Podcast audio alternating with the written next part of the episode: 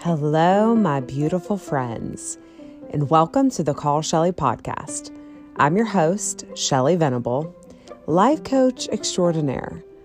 I am so happy that you're tuning in today. Wherever you are, whatever your mindset when you push play, I hope that this podcast will leave you better off than when you started. If you know me, you know that I'm obsessed with my husband. He's a wonderful human being, and I am so, so blessed. We have a beautiful relationship and marriage, and I don't even remotely try and hide that fact.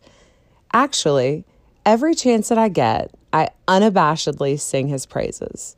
Because one, he deserves it. And two, I want the world to know that marriage can actually be great. In my opinion, marriage gets such a bad rap, and I want to change that. It's unfortunate, but nowadays it's much more normal for someone to complain and talk crap about their spouse than it is to gush. But I don't think we're meant to get married and then proceed to eternally be frustrated and disappointed in our spouse every day for the rest of our lives. In fact, I think marriage is supposed to enrich our lives. Not to be confused with the fairy tale that marriage completes you. I do not believe that another person can complete you. You're not half of a person, you're a whole person all by yourself. Marriage is the icing on the cake. This might be controversial, but I don't believe that marriage is supposed to be hard. I believe it's supposed to be a reprieve from the hardness of life. I believe marriage is wonderful. I mean, you get to go to sleep and wake up and co create life together with your best friend every single day. What could be better than that? I believe that marriage is made up of two imperfect people. Two people with our own set of issues and traumas and baggage and pain and childhoods and parents and stuff.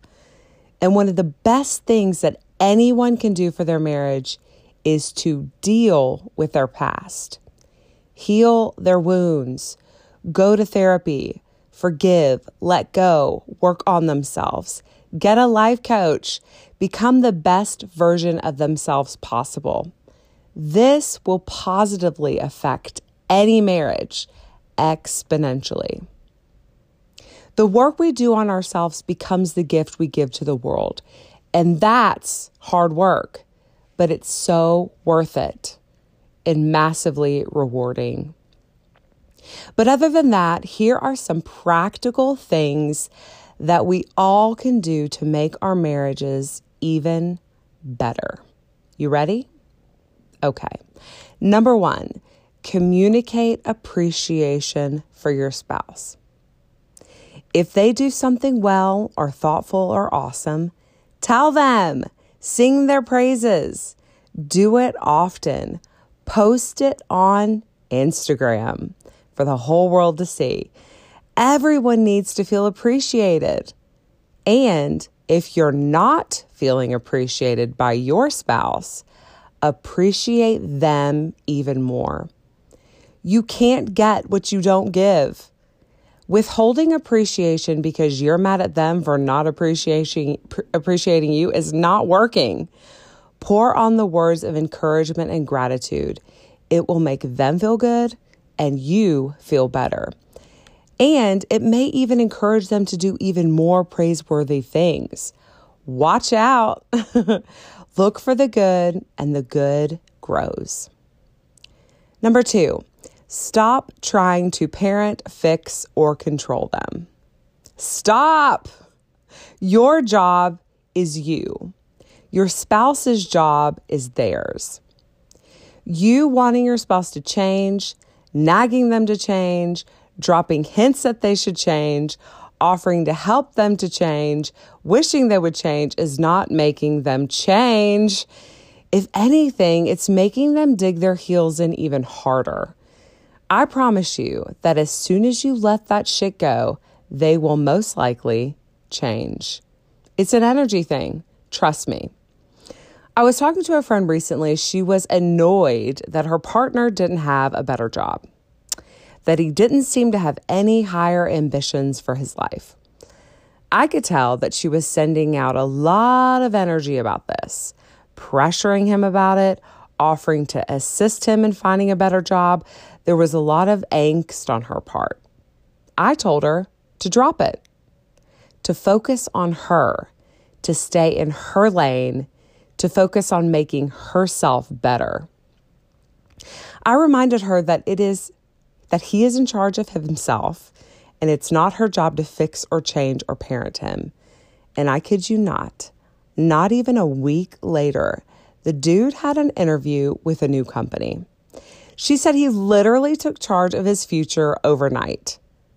Our jobs are not to fix or control, and definitely not to parent our spouses. Parenting your spouse is not sexy, guys. Focus on two things what you truly love about your spouse and bettering yourself. That's it.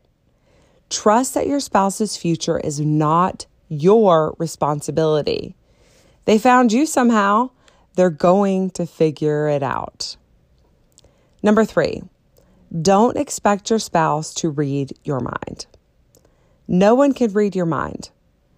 If you want something, say it.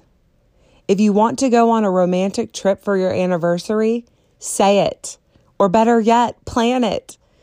If you want flowers for your birthday, share that desire. If you want your husband to help with the laundry, make that request. So many unnecessary arguments and frustrations and hurt feelings occur because people don't say what they want or need, and resentment builds. If something hurts your feelings, calmly say, That hurt my feelings, and why. Most likely, your spouse wants to please you. They want to make you happy. They want to live happily together. They're not willfully trying to hurt you. I promise. So let your needs be heard. You're not allowed to get mad if you don't communicate what it is you want or need. Figure out a solution together. This doesn't have to be confrontational, it can be a polite conversation. I was talking to a friend last week and she said she wished that she was more patient with her husband. She said he will ask her something simple like, Where's the bread? And she will snap at him. But she told me that they didn't have any bread because she forgot to get some, because she was overwhelmed with life and juggling her job and being a mom and wife and feeling like she's failing most of the time. And now, on top of that, She's mad at herself for forgetting the bread, but also frustrated at him because she feels like she's doing everything. So instead of saying all that, she just snaps. And I'm just saying all of that could be avoided if we just say what it is we need. Divvy up some things, come to an agreement, talk like two mature adults, talk like you would want to be talked to. You're both on the same team and both of you want to win. And lastly, have fun together. Life is busy and stressful, and it's easy to save the fun for girls' night. But I think it's so important to have intentional fun times together with your spouse. Find a hobby that you both enjoy together. Get into a show together and dance to the intro music. Read a book together and discuss it. Plant a garden. Try all the sushi restaurants in your town and rate them. Have fun. Remember why you fell in love. Discover new things about each other. Talk. Put away your dang phones. Look into each other's eyes. Laugh together. Be goofy together. You don't have to spend a lot of money to have fun. Be creative. Be interested. Be present. Stop taking everything so seriously and let the joy in. Try one or two of these for a week or do them all. I promise you will notice a positive shift in yourself and in your relationship. Guys, let's normalize happy, healthy marriages, marriages that inspire others, marriages that are full of unconditional love and support, marriages that are happily ever after. It's possible. I promise. You're amazing, and I love you.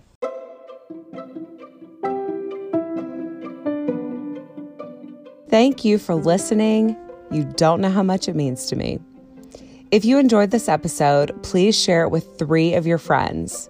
Spreading positivity and good vibes is much needed in the world today. I don't have a website yet, but you can find me, Call Shelly, on all the social platforms. Please come say hello. I would love to hear from you. And stay tuned for more episodes like this coming soon. Have a beautiful day.